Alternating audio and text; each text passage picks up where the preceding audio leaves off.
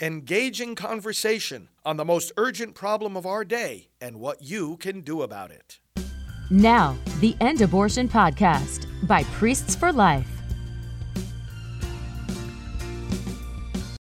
But you know what? When you and I take up this call and we talk about abortion, if we speak about it in church, we're told we're too political. If we speak about it in the political arena, we're told we're too religious. If we speak about it in the world of the media, it's too disturbing. In the world of business, it's too distracting. In the world of education, it's too controversial. In the streets, it's too disruptive. So abortion, if abortion is wrong, where do we go to say so? We go into the churches, we go into politics, into the media, into business, into education, and into the streets. Some churches, some churches haven't wanted, got, wanted to get involved in political hassles with the government. So they've been silent on abortion. They didn't want to get involved in hassles from the government. They didn't want to take the fight to the government. So now with the HHS mandate, the government took the fight to them. Comes to that mandate, we've got a simple message for this administration. We will obey God rather than men.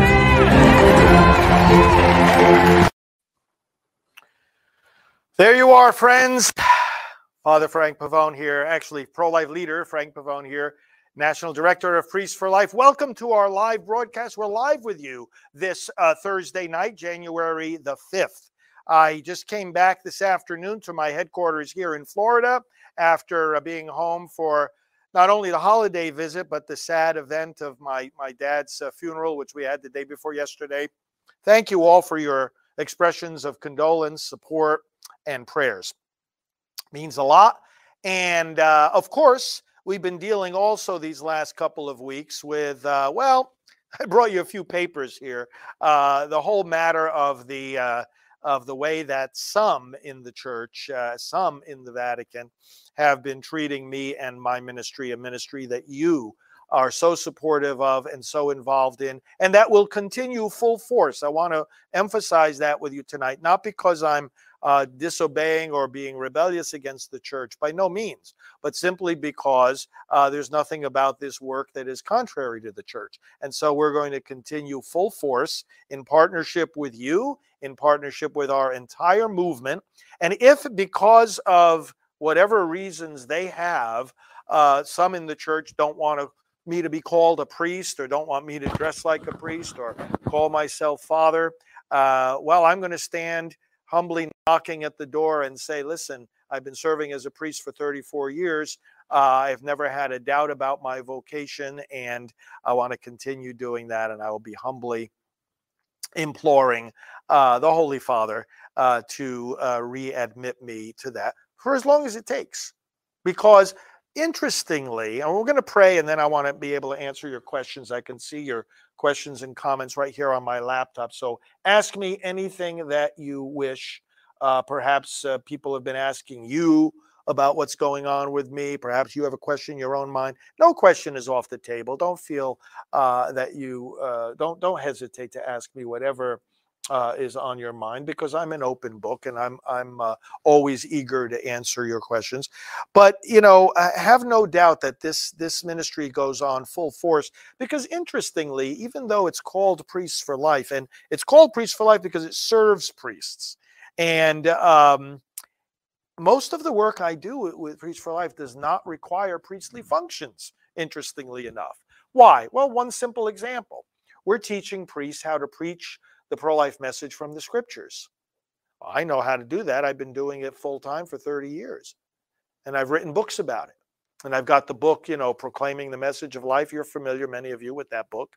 Many of you use it for your own devotional. You take the readings of the Sunday Mass. And if you're not Catholic, you know, many of those same readings are, are read in the other denominations too. And you see in the book, I explain for each and every Sunday of the year for three years of Sundays how you go from those scripture readings to an effective advocacy for the rights of the unborn child. For me to teach that, for me to write about that, for me to train about that, doesn't require priestly functions. It just requires a knowledge of the topic. Networking leaders will be having a pro life leaders meeting here. It doesn't require priestly functions to lead a pro life leaders meeting. That doesn't mean I don't want to be uh, uh, ha- have my priestly functions re- restored. It simply means that while I'm humbly, eagerly knocking at the door for that to happen and praying, and I know you're praying with me, I don't have to stop the work that I'm doing. And I don't intend to stop it because you support it. You know, I, I've pointed out even to some of the, the church leaders, again, in as humble and respectful a way as I can the people are not supporting priests for life because their bishop or their pastor tells them to. People are supporting priests for life because we're saying and doing the things that they wish their pastors and bishops were saying and doing, but they're not. And that's why we're a, that's the sense in which we're a reform movement in the church. Not that the teaching has to be changed, the teaching is solid and clear and exactly what it should be. But rather, to give priority to the issue. Now, I want to uh, talk to you about some things here. And um, with very few exceptions, it's not for the purpose of persuading you that you should support me. Because I know that our audience here, again, with just a few exceptions, is already fully supportive. So we've got each other's back. We know that. I know of your hundred, or even someone was just saying a thousand percent uh, support. I just want to equip you because you, I know I have your support. I want you to be in the know. I, I, I want you to be on the inside track. There's nothing about the, and I'm going to explain what this is in a second. There's nothing about this situation that has happened to me that should be a secret. I, in fact, I've been of exactly the opposite mindset that let's get it all out there. You know, you get something out into the open, and that's the best way to, to deal with it. Uh, you notice in this whole scenario who's doing the talking, right? I'm the one doing the talking. It's not the not the hierarchy. You know, they're not they're not talking when it comes to this. I'm the one doing the talking, and that should that should give people a clue as to who's in the right here. Um, but the fact of the matter is that uh, I want you to be able to answer questions that others raise. I want you to be able to speak in uh, in a, in a, in an informed way on social media uh, about things that other people raise. And by the way, we're not going to be, you know, uh, taken off track here in the sense of of people going to be consumed just with talking about this. I've had various broadcasts where I've talked about this, uh, but I also just got finished with a, an hour hour and a quarter long uh, election training uh, seminar just before I, I came on live here. Maybe some of you were on that and now you're watching me here. But we did an election training with dozens and dozens of people from across the country. Prior to that, I was on Real America's Voice right here in our studio doing an interview with Dr. Gina. Uh, and we were talking actually about something that one of you has already asked me about. Diane has asked me about, Diane Powers, about uh, President Trump's uh, statement on Truth Social. Uh, I'll be happy to, uh, to comment on that uh, here uh, as well. But I was doing a, TV interview about that. Uh, I was meeting with my staff about uh, upcoming trips in preparation for the March for Life and the National Prayer Service that I'll be leading. So the work is continuing. You can have no doubt we're not going to be driven off focus. We're going to keep our eyes on the prize. Um, but at the same time, we're not going to ignore the problem that's been happening and we're not going to shrink back from explaining it to you and to everyone who will listen. So let's start by praying in the name of the Father and of the Son and of the Holy Spirit. Amen.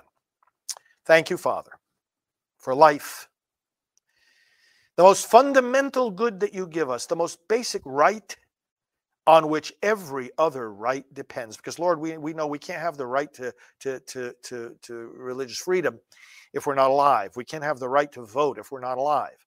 We can't have the right to work. We can't have the right to health care. We can't have the right to travel. We can't have the right to be protected from terrorism. We can't have anything if we don't have life.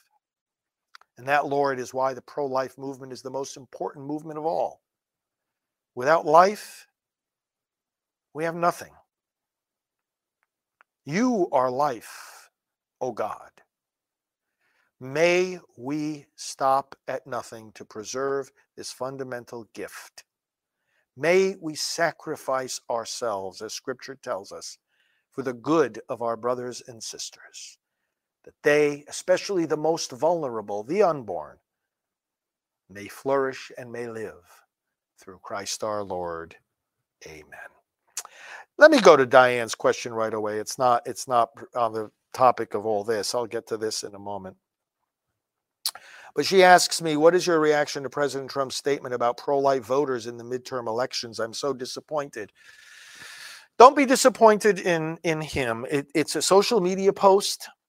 I think it, it reflects um, something that he's probably gotten from some of his advisors, and a lot of these advisors are mistaken on the issue of abortion. If you didn't see it, it was a post the other day where he said, "Well, you know, I'm not to blame for the losses losses in the midterms."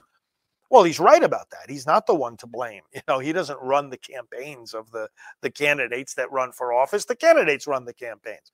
Uh, he doesn't appoint somebody to to uh, be elected in a primary. I mean, he gets behind people in the primaries, but they're elected by the voters. Somebody says, oh, the candidate wasn't so great. Well, the voters elected the candidate. I mean, every one of us is free to endorse and support who we want. Uh, but you see what I'm saying? He's not the one running these campaigns. So he's right in, the, in as much as he's not responsible. So what is responsible? So he had this statement about, well, it's the abortion issue was badly handled by the Republicans.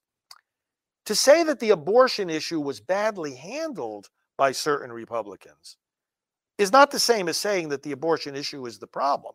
The abortion issue is a electorally winning issue.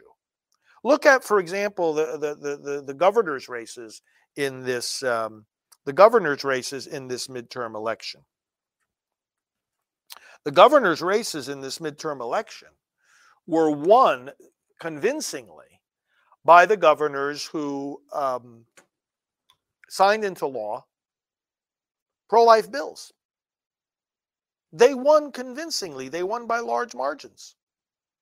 So abortion wasn't a losing issue for them. Did people come out and support abortion? In certain places, Michigan, for example, students were rounded up to support that pro abortion ballot initiative. You know, marginal ways in blue states uh, the Democrats benefited a little bit.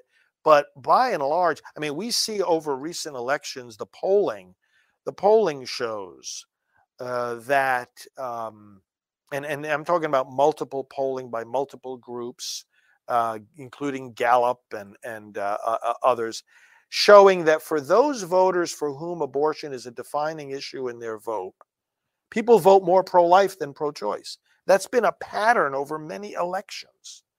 So for people to advise the president or to advise any candidate that abortion's a losing issue, well, that's simply contrary to fact. Don't worry, it's a it's a social media post. President Trump was and is the most pro-life president that we've ever had. My hope is that he'll be our next president to continue the pro life progress. The point is, he knows how to get it done. That's what we have to keep our eyes on the prize. It's okay even if someone has a mistaken idea or several mistaken ideas about the issue. He knows how to make progress on the issue. And that's why we elect the president. Not for somebody to be saying, you know, uh, we're the ones that give the pro-life talks. Now, we don't we don't need to be electing people based on on on what they're going to say about the issue. I want to elect people on on on on the, on the legislation they're going to sign and the judges they're going to they're going to appoint, um, and the funding they're going to authorize or block. That's what counts. Keep your eyes on the prize. Okay. Um, let's look at some of these other questions now that are coming. Okay, so what's all this stuff here um, that I have on this table? This is what I've been dealing with the last 21 years when it comes to how some bishops, and I emphasize some, some, some, because we've gotten much more support among the hierarchy and from the Vatican for our ministry than we have gotten opposition. Much more support than opposition. But those that create opposition, those that want to try to block our work, some people have said, uh, "Oh, well, you know, you should get a get a lawyer uh, to fight back against this." Well, that's what all this is somebody sends a letter to me, a bishop sends a letter, or you can't do this, you can't do that. You see this notebook? This is in response to one letter. Defending ourselves and working the processes of the church. Let's see, chapter one, chapter two, chapter three, chapter 16, 21, 28, document after document, letter after letter. Oh, we've been defending ourselves. You know, it was interesting when they they came out with this thing a couple of weeks ago. Oh, you can no longer function as a priest. By the way, they didn't say the work was was bad work that we do.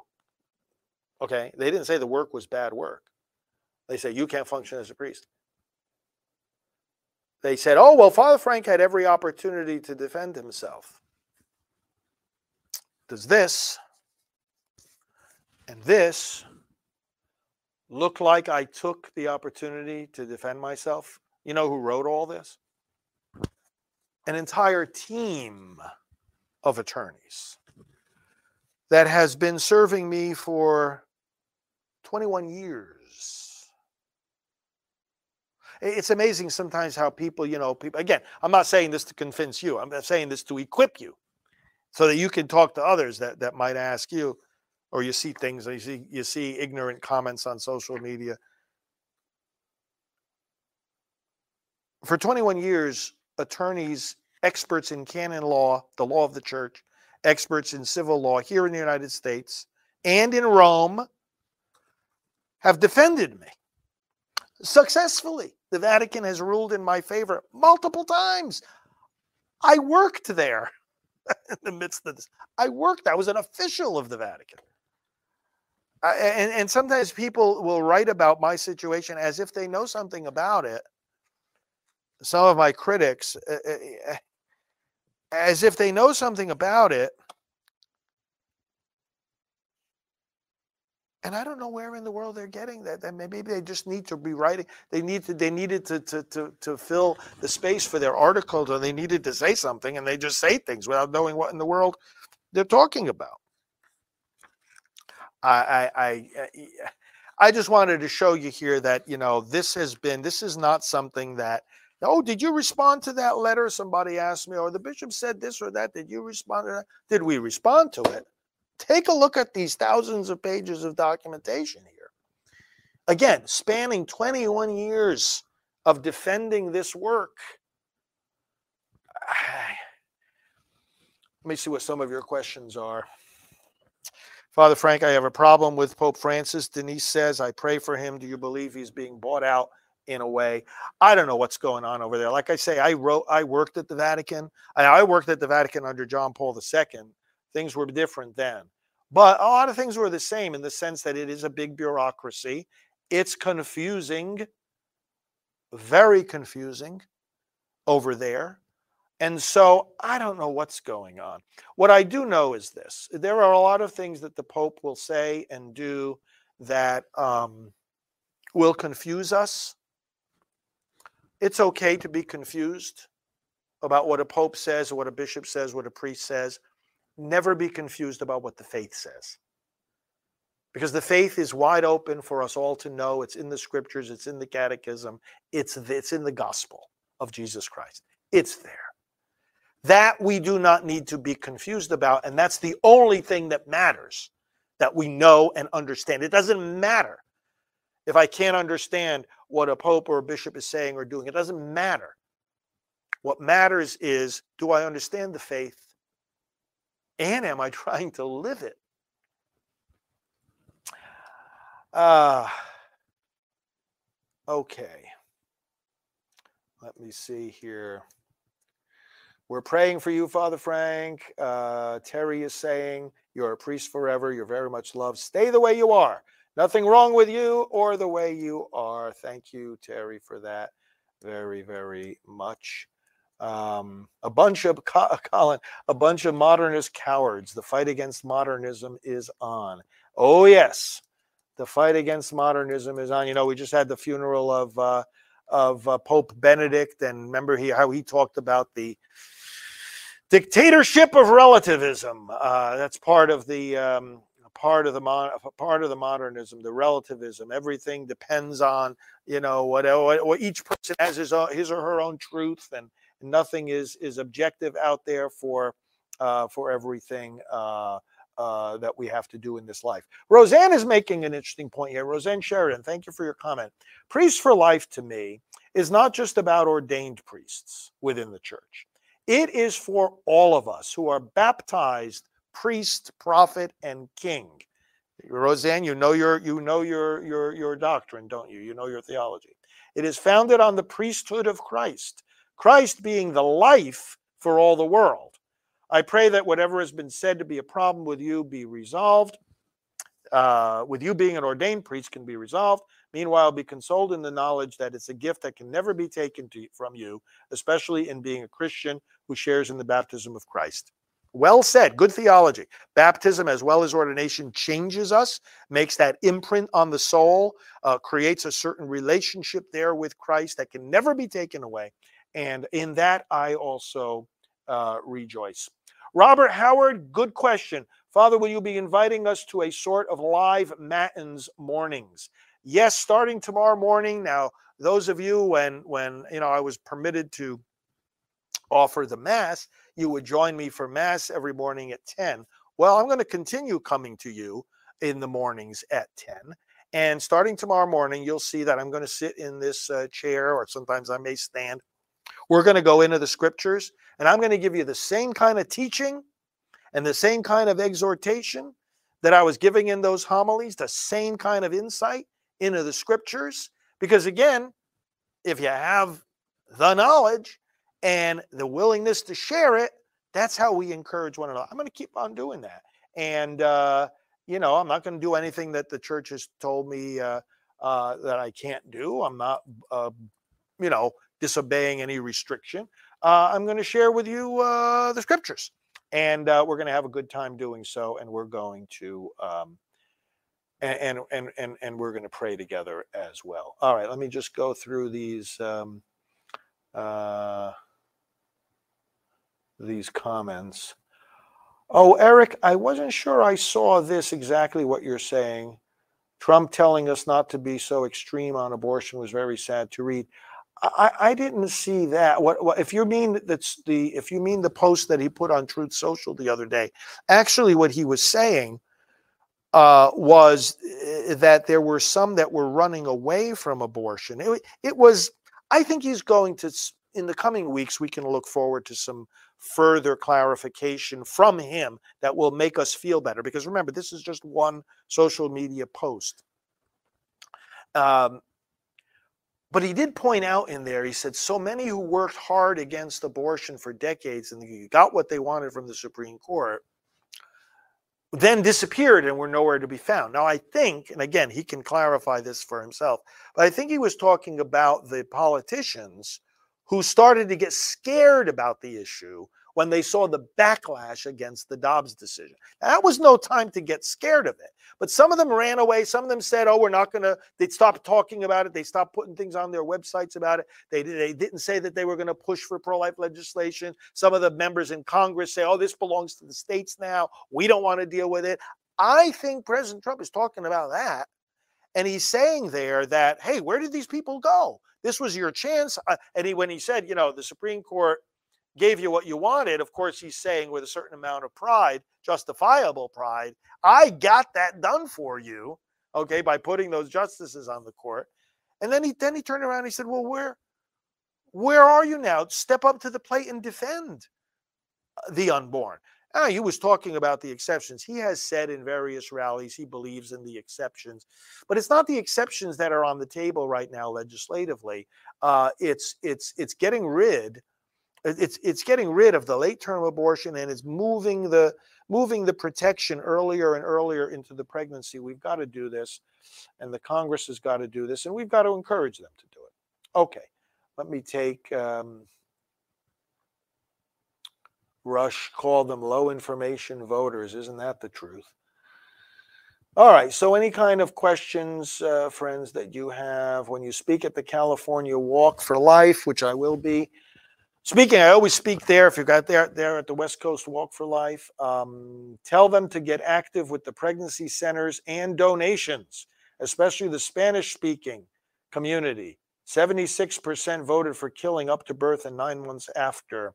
Yes, that Proposition One in California, right? Terrible. Thank you, Charity 2019.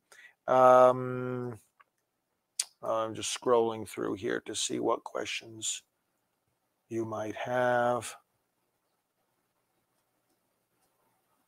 Trump support will support pro life and has more than any other president. Absolutely true. No question about it. He is the number one, uh, number one guy. Trump needs to get out uh, and start campaigning with trusted advisors. Yes, he will. We'll start to see, I think, in the spring, uh, some rallies uh, starting up, and vigorous rallies, and uh, um, it'll be it'll be good. Fides Catholica Itinera. You have created quite a stir. Thank you for saying that. I presume you're saying that in a in a positive manner. You know, it reminds me of um, uh, the Acts of the Apostles when when they but people were trying to make uh, uh, uh, figure out what to make of these Christians, right? And so one of the, the the the quotes in the Acts of the Apostles people were saying was, "These are the people, these Christians, who have turned the world upside down." That's our basic calling as Christians. Some some are afraid of rocking the boat. What's a bigger deal, rocking a boat or turning the world upside down? We're called to turn the world upside down because the kingdom of God is broken into the world. You, you, see what all this is? When I had to defend myself over these last 21 years to even do this ministry?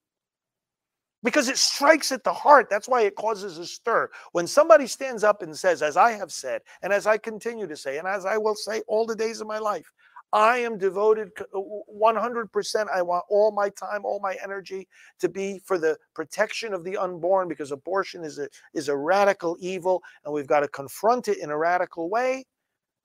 Radical means at the root, we're giving our lives. That's what scripture says. God sacrificed his son for us. We are then to sacrifice ourselves for one another. Or, in the words, that's the first letter of John, or in the words of Jesus in the Gospel of John, love one another as I have loved you. Well, how did he love us? He gave his life. So we're to give our lives for one another. And I have a call to give my life for the unborn. And sometimes we've got to defend our right to do this very basic work. JJ, I don't want to mispronounce your, your name, JJ uh, Severing. They make stuff up. Don't let them bug you. They do make stuff up. They do make stuff up. They make stuff up about me. Uh, uh, uh you wouldn't believe it. When one of the bishops there are various bishops who want to take me as their priest, right? And and this the bishop I'm under in Amarillo, Texas, and some people in the Vatican don't want to let that happen. In fact, the Pope was advised, hey, you can just let Father Frank transfer to a different diocese. Let me let me explain something to you. If a bishop has a problem with me, and, and the bishop I'm under right now in Amarillo, Texas, if you ask him, what's your relationship with Father Frank? I can tell you what his answer is because it was his answer to me. He says, There's never been a relationship. That's how bad it is. We can't communicate with each other. And sometimes in the church that happens, and that's why the church doesn't mean that there's nothing wrong with the priest, doesn't mean there's something wrong with the bishop. It means human nature is what it is. Sometimes within a big family, you're going to have friction. And that's why the church provides for the opportunity for a priest to go under a different bishop. It's right there in the law of the church. That's what some of this is about.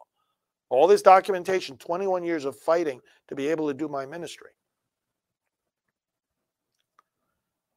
When one of those bishops who's willing to take me wrote to the Vatican to say, to tell them he was willing to take me, the Bishop of Amarillo said to them, uh, Father Frank fabricated the letter. They make up things about you.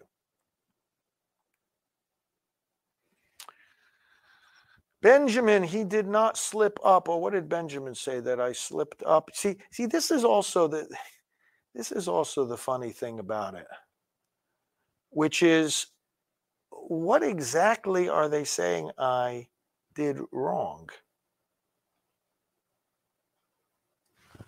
They can't tell me. They can't tell me. Uh, you guys have been watching me for a long time. Have, have you ever heard me commit blasphemy here on social media?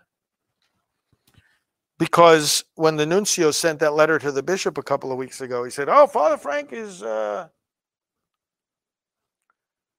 guilty of uh, blasphemous communications on social media. You know, I'm a sinner, as we all are. But I can honestly tell you, as I examine my conscience, I'm conscious of many sins that I've committed.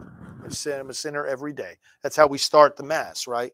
Let us confess our sins. I confess to Almighty God that I have sinned through my fault, through my fault, through my most grievous fault. But I can honestly say, I am not aware of a sin of blasphemy that I've ever committed. Not aware. Joseph is asking, Joseph is a faithful watcher of our programs. Any direct contact with the bishop who did this to you? Joseph, um, and everybody, let, let, let, me let me let me spend a few minutes on this because this is this is a uh, this is an important question. The bishop primarily responsible, though he's not acting on his own, and we know that for a fact. The bishop who is primarily responsible for this is the Bishop of Amarillo, Texas. That's the diocese that technically I have been incardinated in. I guess they don't consider me incardinated there anymore because they don't consider me a priest anymore. But the where the place where I was was in Amarillo, Texas. Okay. I've had a lot of direct communication with that bishop.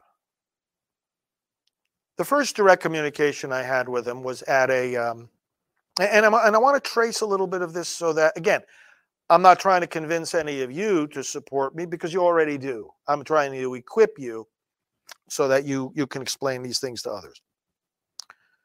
Was at a reception at the U.S. Bishops' Conference.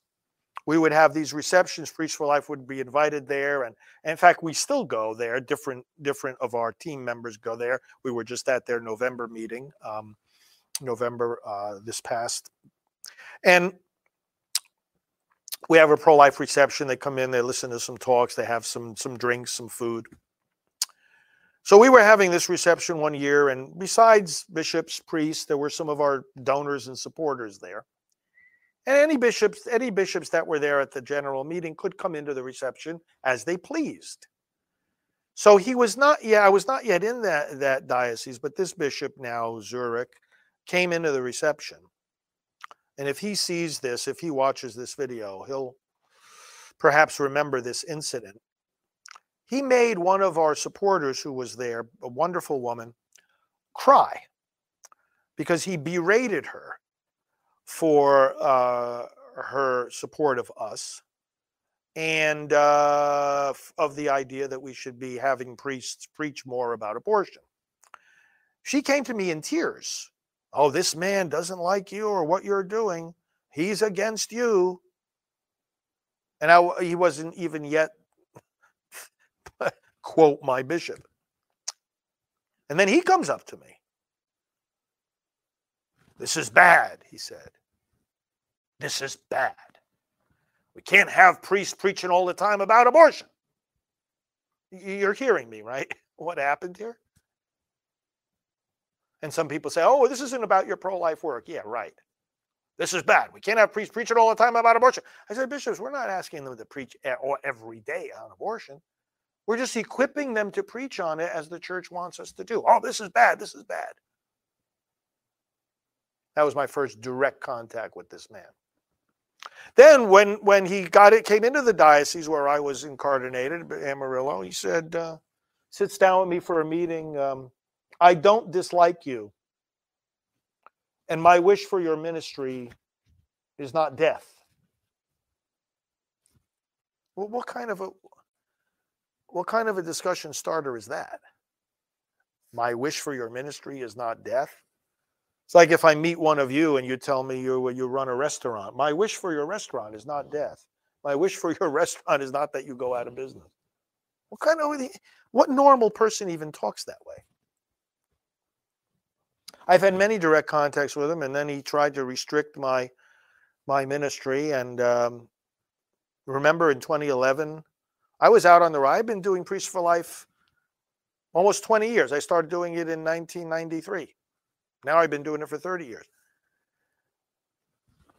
But I started it full time in 1993. I'd been on the road, met with many of you, preached in hundreds of churches, prayed in front of almost every abortion facility in America, visited most of the pregnancy centers.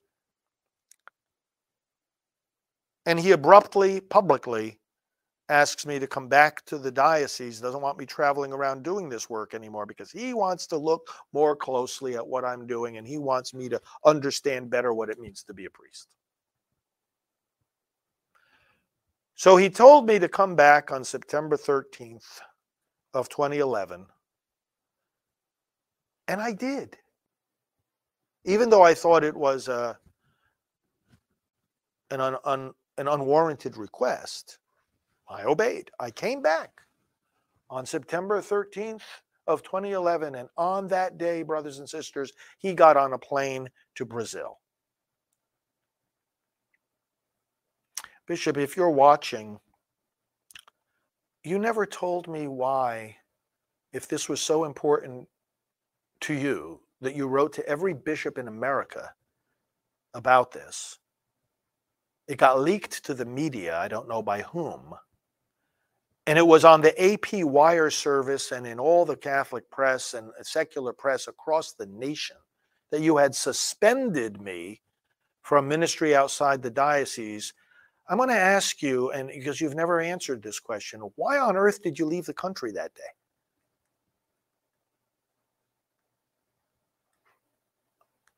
Do any of you that are listening to me right now think that that expresses care for the priest that you just plucked up out of a successful national ministry, ordering him to come back, and then you leave the country?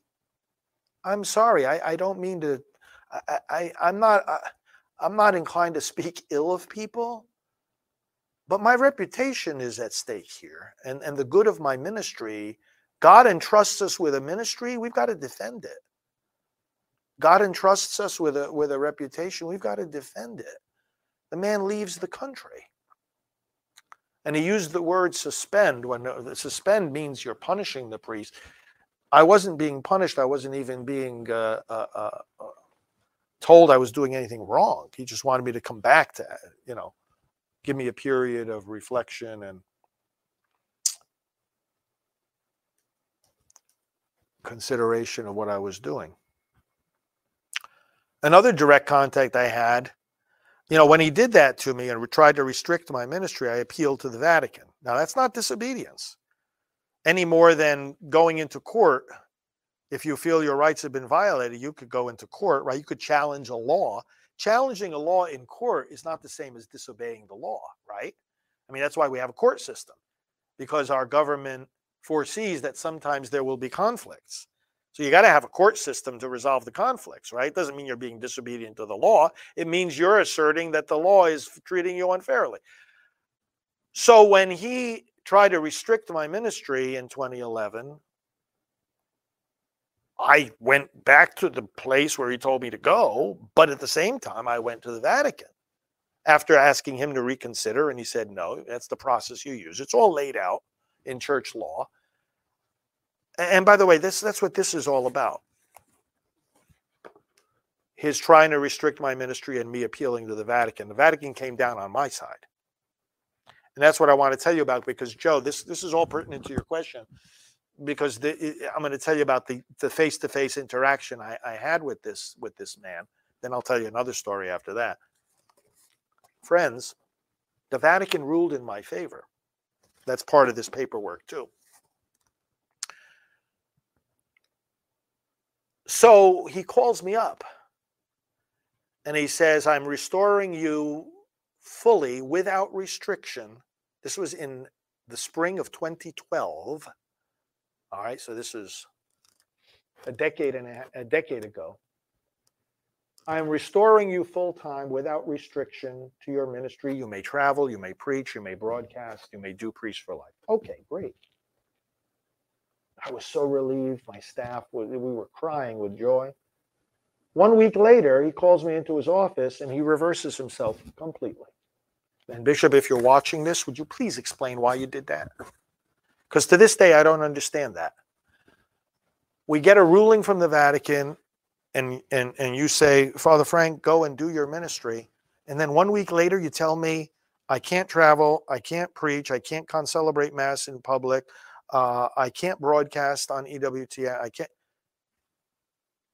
In what world is that normal? Can anybody who's watching right now explain? And can anyone also explain how you would feel if that happened to you? Let's say whatever job you're doing, they, they kick you off the job. And you appeal it in your company, and they reinstate you in your position. And then one week later, they call you into your office and they take away your job again. I mean, did we enter into what is that thing called? What is it called? The Matrix? I mean, did we enter into an alternate reality here? Because that's how I feel. All this paperwork is story after story after story, factual story of how I've been mistreated. And I don't say that lightly. I'm not a complainer. You know me. Some of you know me better than others. I'm not a complainer. I'm, not a, a, a, I don't like to say bad things about people. But when people are dishonest with me or when people treat me in a way that is just not normal, I'm going to defend myself. It's not disobedience, it's not rebellion. It's using the processes of the church to defend yourself. So when this happened, I said, What on earth is going on here? He never explained it to me. And then he said, then he said, this was an effort to explain it, but I'll show you why it wasn't an explanation. Please follow, bear with me here. Again, I know you're on my side, but I want you to be able to correct others when they start to say crazy things. So the guy says, You, you can't do your ministry anymore because Archbishop Celso Morga who at that time was the second in command over in Rome at the Congregation for Clergy, which is the office that takes care of priests, right? Celso Morga told me I could not, he told me most firmly, he, I have this in writing, by the way. This is all at that, you saw that website going across the bottom. We could put it there again. frfrankpavone.com has all the history of this. You'll see the original letters. You'll see the emails. You'll see a lot of this documentation. It's all out there. I have nothing to hide. So he says, Celso Morga told me I, I, most firmly that I could not restore you to your ministry at this time. There were some, then he laid out some conditions and so forth. Okay. That didn't sound right to me because they had just issued a decree saying that I could do my work. So, guess what I did? I flew to Rome to meet with Archbishop Celso Morga, who granted me a meeting And I said to him, Archbishop, I have flown across the ocean to ask you one question. Did you tell my bishop that he could not allow me to do my pro life work? And he said, No. What I told him is that he should be generous in letting you do your pro life work. You heard me right. Look at the scenario here the Vatican tells the bishop, let the priest do his pro life work. The bishop tells the priest that the Vatican said, no, you can't.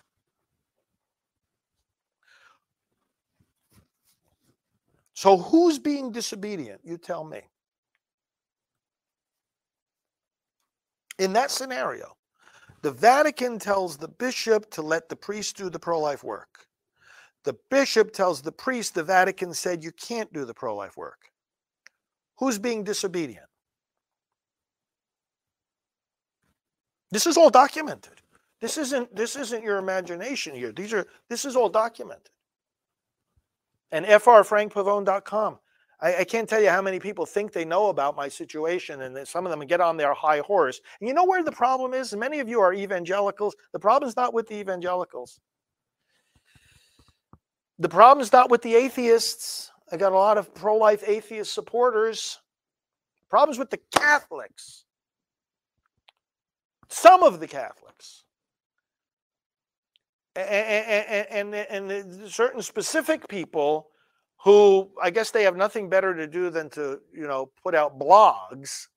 And some of you are watching, I'm sure, and you know who you are, and you should be ashamed of yourselves. They get on their Catholic high horse. Oh, they know their canon law and they know their theology. And they think they know all of this. They haven't read a page of this. So, getting back to the story, I go to see Celso Morga, and he says, No, no, no, no, no. I told the bishop that he should be generous in, in letting you do your pro life work. And subsequently, Oh, we have, you can read the letter on the website. It says, Of course, the bishop is free to let you do your work. So the, ex, the so the question then remains, why didn't you let me do the work? And why did you have to go to the point of convincing someone at the Vatican that I should be thrown out of the priesthood? See, they couldn't get me to not do the work because the work, as the Vatican itself said, is in line with the church. How can it not be? Friends, you know what I do. We're saving babies. We're healing people from the wounds of abortion. We're, we're electing pro life candidates. We're passing pro life laws. We're getting Roe v. Wade overturned. How we're leading people in prayer. We're teaching priests how to preach on this. How is this not good work? I mean, I'm, I'm, I'm, uh, I can always learn. I, I always try to learn. If I've made a mistake, if something goes wrong, the first question I ask is, what did I do wrong to bring this about?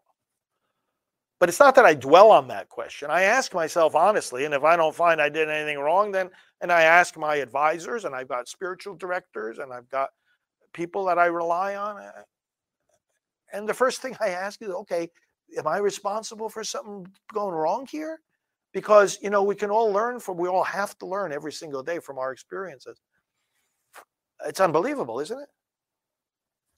Vatican tells him, "Let me do my work." He tells me they told me that I can't. Now, and, the, and then the question is, maybe the bishop wants to come on and, and uh, explain this to us. Is it that he didn't understand? Is it that he didn't understand the direction that was given to him? Or is it that he lied? Uh, I'm not saying which it is because I don't know. I'm just raising the question. Because something's going on there, something's wrong in that scenario, something's very wrong.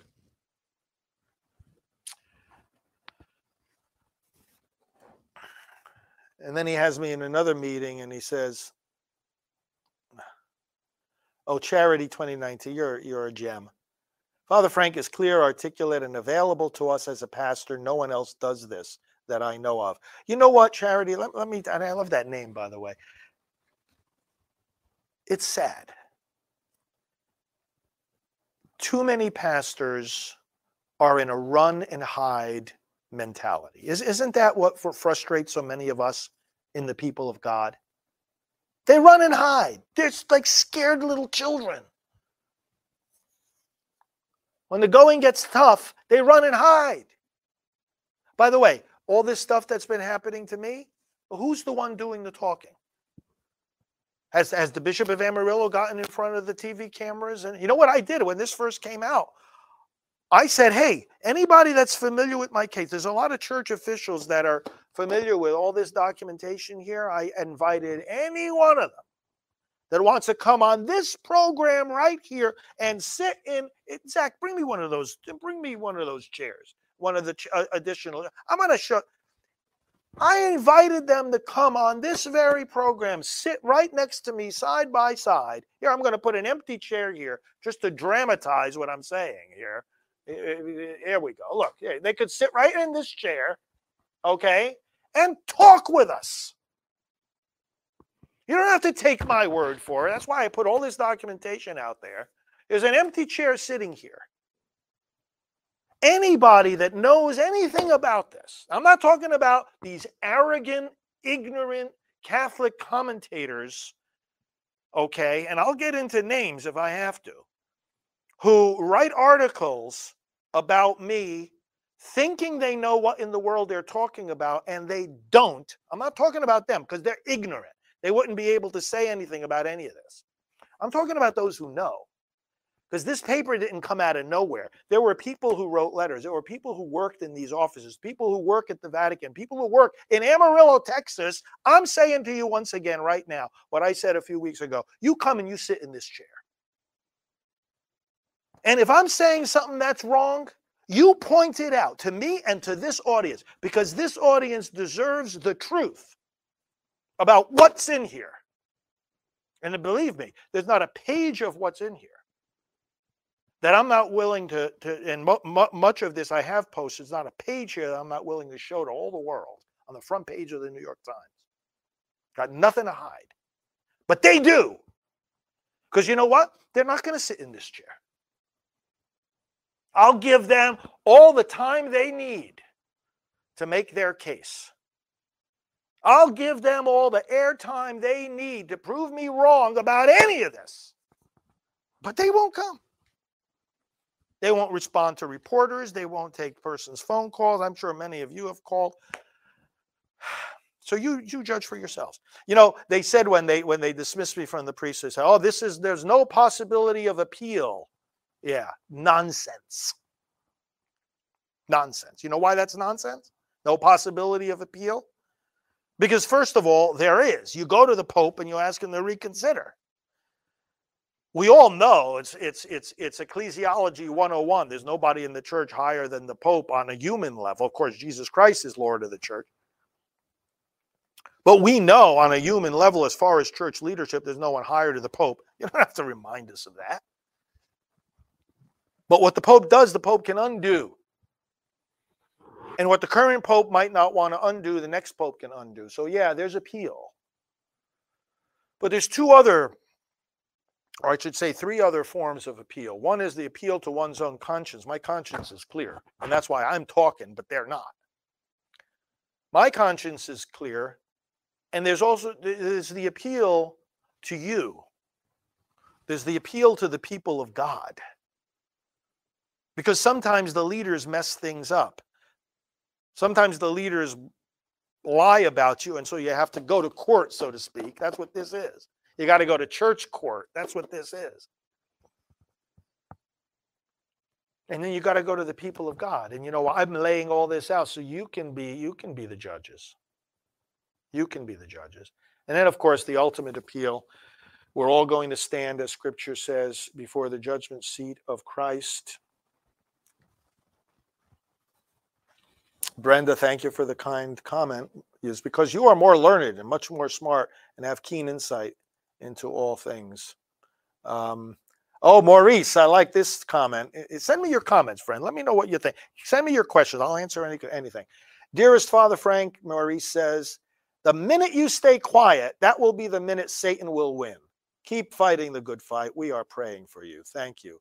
Linda Milburn, can I still donate to the Priests for Life? Oh, of course, absolutely. In fact, our donations have increased ever since this happened. David, you know why? Because I and I've explained this to some of the bishops. You know, some of the motive here, they want our money, is what this boils down to. And so, uh, but I said to them, well, you're not going to get our money because, first of all, it's ours. And secondly, the people aren't donating to us because you tell them to. I'm saying this to the bishops, right? The people aren't donating to us because you tell them to. The people are donating to us because we're saying and doing the things that they wish you were saying and doing, but you're not. Because a lot of them are cowards. I, I, not all, I'm not generalizing. There's many, many, many courageous bishops that are speaking up. They're friends of mine. I've known a lot of them since before they became bishops. But there's a little website going across the bottom of our screen, prolifegift.org. Of course, you can donate to Priests for Life. We're a, we're a, we're a, a, a tax exempt organization. We're a corporation, independent corporation. We have our own governing board. We have Wall Street financial experts uh, watching over our finances. They give us, uh, again, just we had our board meeting just a, a couple of weeks ago, uh, um, um, and they gave us another clean bill of health. Um, Eric is saying, where is Father reading questions from? Twitter, Facebook, or YouTube? Uh, all of them. I'm getting a stream here that is combining all the platforms. Donald, fearless Frank Pavone, thank you for that. Joe, Father, Father's teaching is wonderful. Thank you for that. Linda, looking forward to tomorrow at 10 a.m. Thank you for that. Loretta, prayers from New Zealand. Thank you. Thank you for that. Charity again. I watched your mass every day. Your homilies were unique and valuable. You are a mainstream pastor, normal and practical. Uh, yes, and you'll continue to hear the very same same kind of messages. Don't worry. I'm worried. Startup admin is saying, I'm worried Father will not have a place to live or an income. Don't worry about that. The people are with us. All of you are with us. I, I, I live in this building here, our headquarters. Um, we've got a firm foundation, but but we need you to stick with us, obviously. But you will, and uh, don't worry about um, don't worry about that. Okay, uh, let's see if there's any other questions here. Uh, we need a new pope. Uh, some of you are saying. Uh, one of you is saying such hypocrisy. Francis just pardoned a rapist of nuns. He was defrocked, but now elevated. How crazy is this? Yeah, it's kind of crazy. Uh, Going on to questions on other topics, Father Frank, do you know if President Trump will be at the March for Life this year? That would be truly awesome. Uh, I don't know of any plans uh, uh, for him to be there, but it would be awesome. And of course, it's to his great credit that he was the first president to physically be there in uh, in uh, in in person. Um, uh, All right, let me see what else is here. Tim is saying Father Frank and President Trump are both attacked so viciously because of their godly effectiveness and sacrifice. Well, thank you for that. Um, uh, Joseph is asking, Father, what does your brother do for a living? I have a younger brother, two years younger. Uh, he does computer work. He's a computer technician, and uh, he has worked for companies. He has worked on his own uh, in the computer field, and uh, that is um, that is his work. Joe is his name, as my father's name was. Um, Lisa, I applaud you for all the work you do, and I wonder why all Christian churches do not come together with you and your work against abortion. More can be accomplished when people work together. Now, Lisa, thank you for that. It's so true. One of the greatest joys I have in this movement is the interdenominational nature of it. Just today, just the well, what is it now? Oh, it's almost 10 o'clock. We're to have to, to uh, wrap up here. Um, just, uh, what was it, about eight hours ago, I had a board meeting of the National Pro Life Religious Council. I serve as the president of that group. And uh, that is an interdenominational group working to end abortion.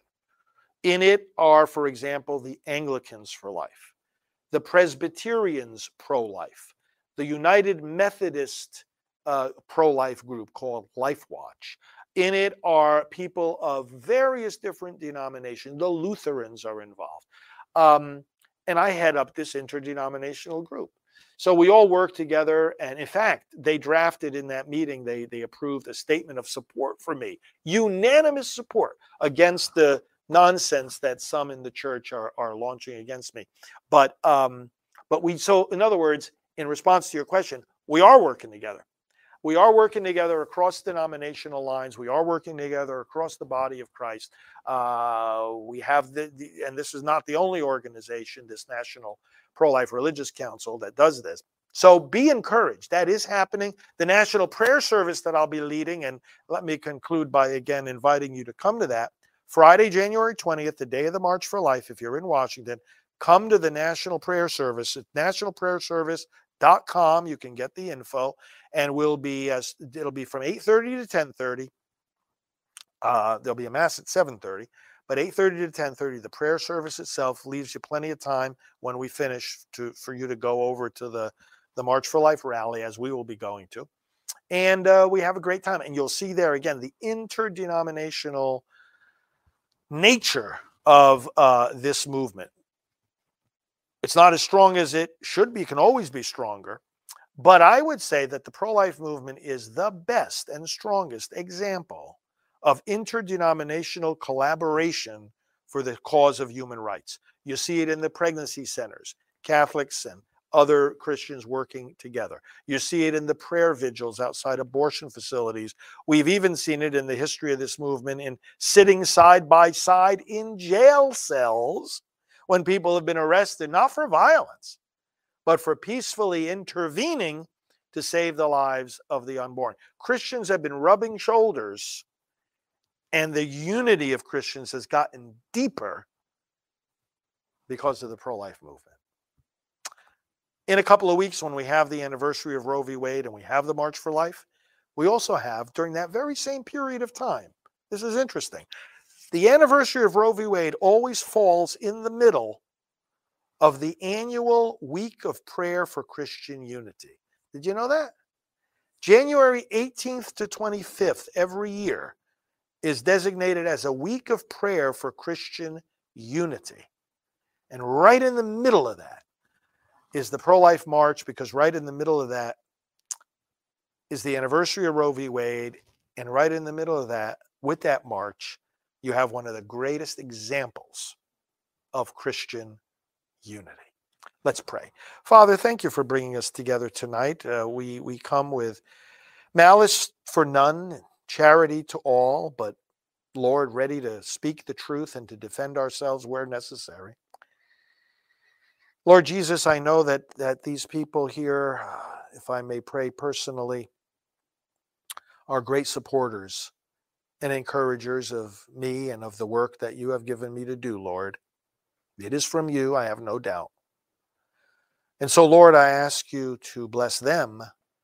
And I ask you humbly that the priestly ministry that I've been able to exercise for 34 years will be restored but I thank you, Lord, too, that the pro life ministry that I do continues full force and the support for it continues full force. Thank you, Lord, for that. We are not stopping. We are not turning around. We are not slowing down. As was said in the civil rights movement by Dr. Martin Luther King Jr., we're not going to let anything turn us around because babies need to be saved, children need to be protected and hearts wounded by abortion need to be healed. Lord, nothing's going to turn us around because pro life candidates need to be elected, and pro life laws need to be passed, and pro life court decisions need to be issued. Lord, we're not going to let anything turn us around because the mom who tonight is in such fear and despair that she wants to go tomorrow to have her baby killed, needs someone to stand in the gap, needs someone to stand up and stand in front of her and be present at that abortion mill and say, No, don't do this. You can't kill your baby. Not only do you not have any right to do so, but it's going to destroy not just your baby, but you. And Lord, we need people that are going to stand up and intervene.